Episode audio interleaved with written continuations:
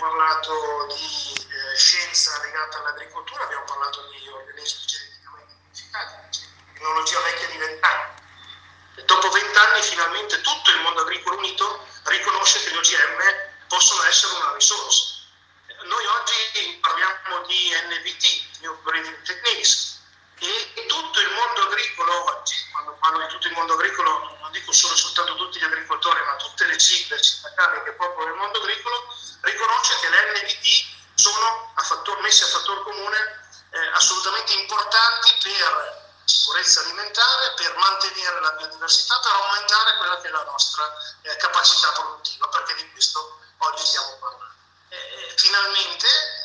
dato che il fronte comune si è allargato e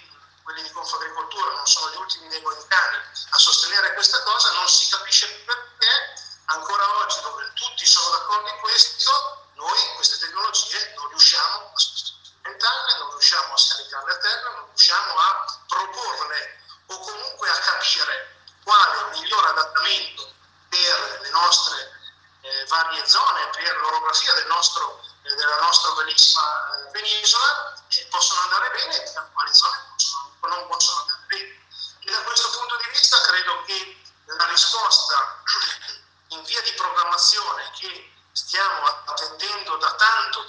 troppo tempo, solo e soltanto dalla politica, ma da tutti i partecipanti della filiera, sia una risposta che deve arrivare, non deve, eh, non deve trovare ancora freni per il semplice